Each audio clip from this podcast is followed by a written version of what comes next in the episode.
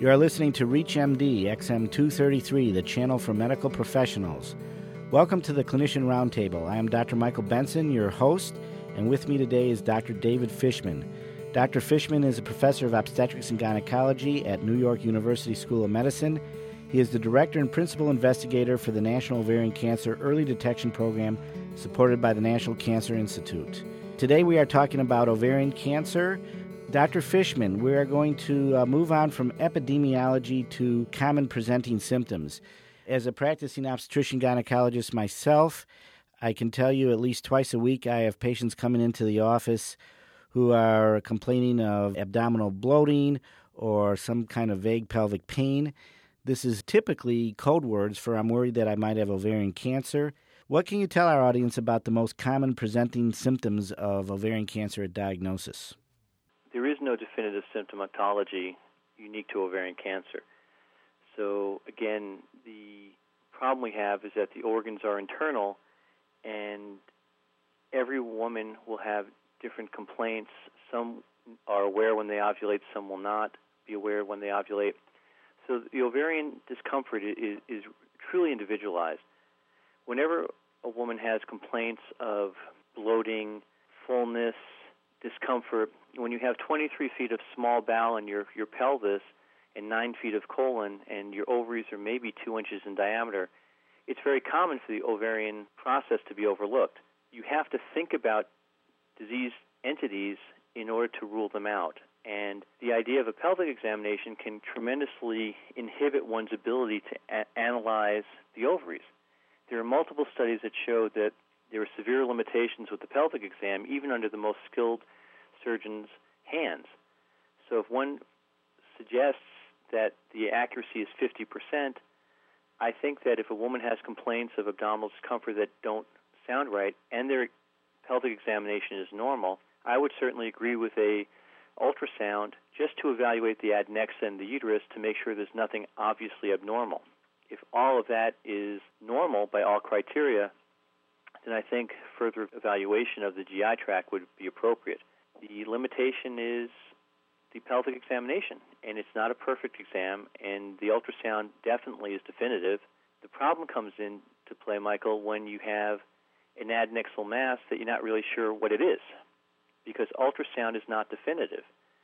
We and many others have published studies demonstrating that ultrasound is very good at detecting advanced stage ovarian cancer, but it is severely restricted or worthless, actually, at detecting early-stage ovarian cancer. And the reason for that is that by the time we often see a lesion that's cancer, it's already metastasized throughout the abdominal cavity. I think if you're going to go down the road of ultrasound, one has to be, both as a clinician and patient, that it is not definitive. If you see a mass, it could be cancer. And not every mass warrants surgery, but again, the biggest or most difficult thing we have is a patient who has a history of endometriosis and you see something that you think could be an endometrioma, there's a slight chance it could be cancer. So you may ultimately have to take the patient to the operating room to make a diagnosis. When we're talking about diagnosis, a question comes to mind because you mentioned ultrasound. Does CT or MRI have any role in a primary evaluation of the ovaries? I think that almost everyone would agree that the best way to visualize the adnexa and uterus, definitely the adnexa, is through the transvaginal ultrasound route. I think that gives superior visualization, and that would be my first choice. The abdominal ultrasound is okay, but the transvaginal gives the best visualization of any diagnostic imaging modality.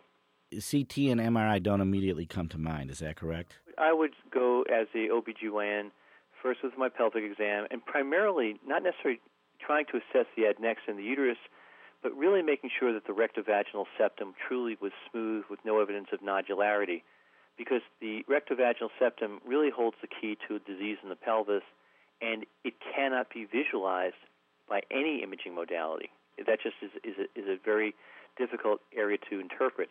Then the next move would be a transvaginal ultrasound. That would be my recommendation. And if that was negative, then I would move on to, you know, whether it's a CAT scan or MRI. It really doesn't make a difference. But at least you know if the ovaries appear normal and the pelvic exam is normal and the rectovaginal exam is normal, then you should be able to make the patient feel well. However, caveat, if you see fluid in the cul-de-sac, that could be a sign of cancers such as primary peritoneal carcinoma. Again, an increased amount of peritoneal fluid has to make one think if a patient's having symptoms, you have to do the whole workup. This is the exception rather than the rule. So if everything looks normal, there's no increased free fluid, the ovaries look normal, the uterus looks normal, your exam is normal, I would say to the best of your ability, you ruled out anything gynecologic. Can you tell us a little bit about staging? Are we using a T&M staging for ovarian cancer as we do for everything else? No. I don't know if it's good or bad, but I think personally it's good.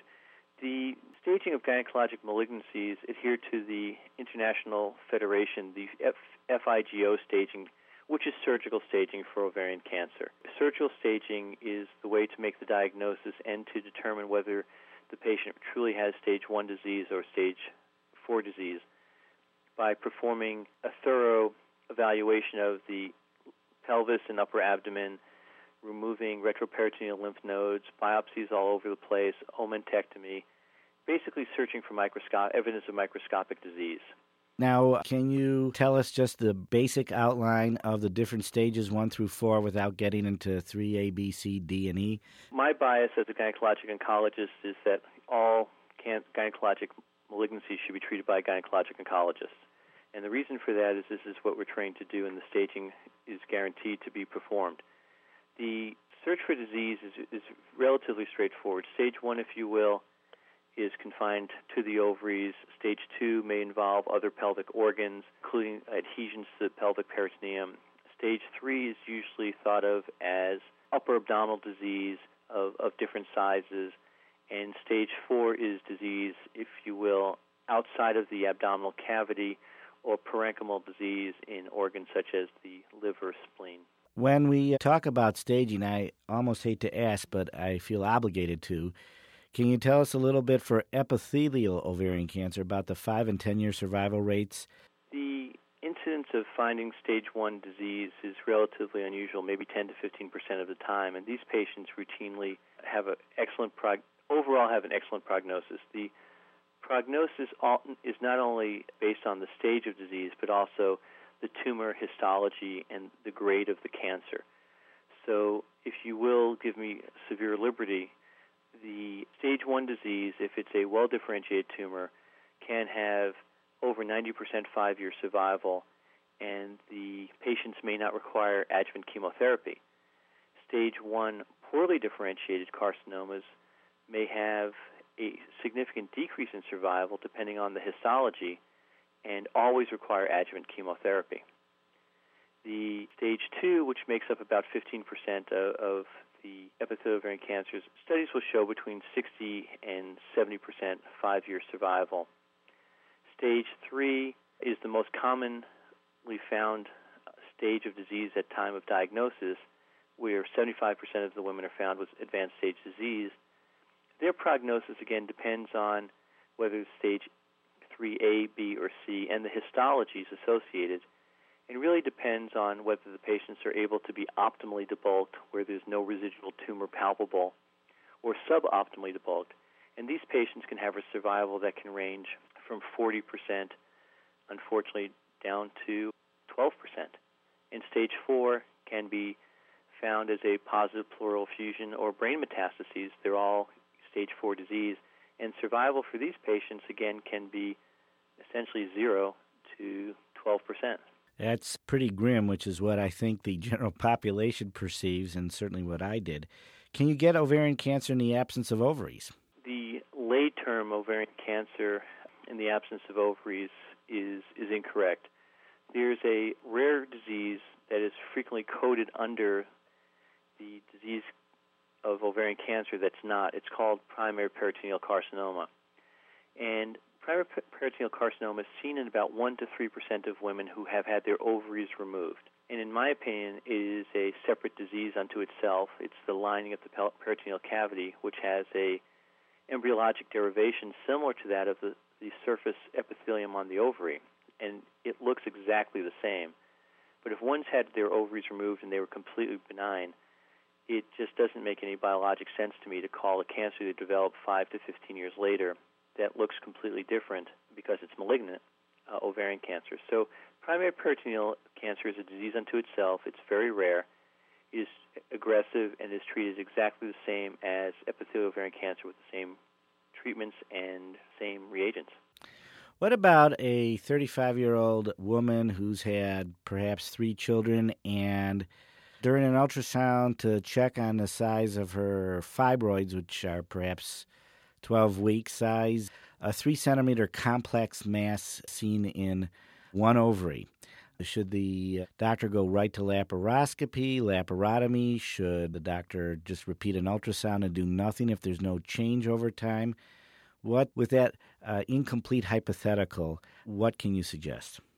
Well, I think that what we try to do with the ultrasound is make sure that everyone realizes that ultrasound cannot determine histology. All it can do is make suggestions based on architectural analysis and vascular analysis.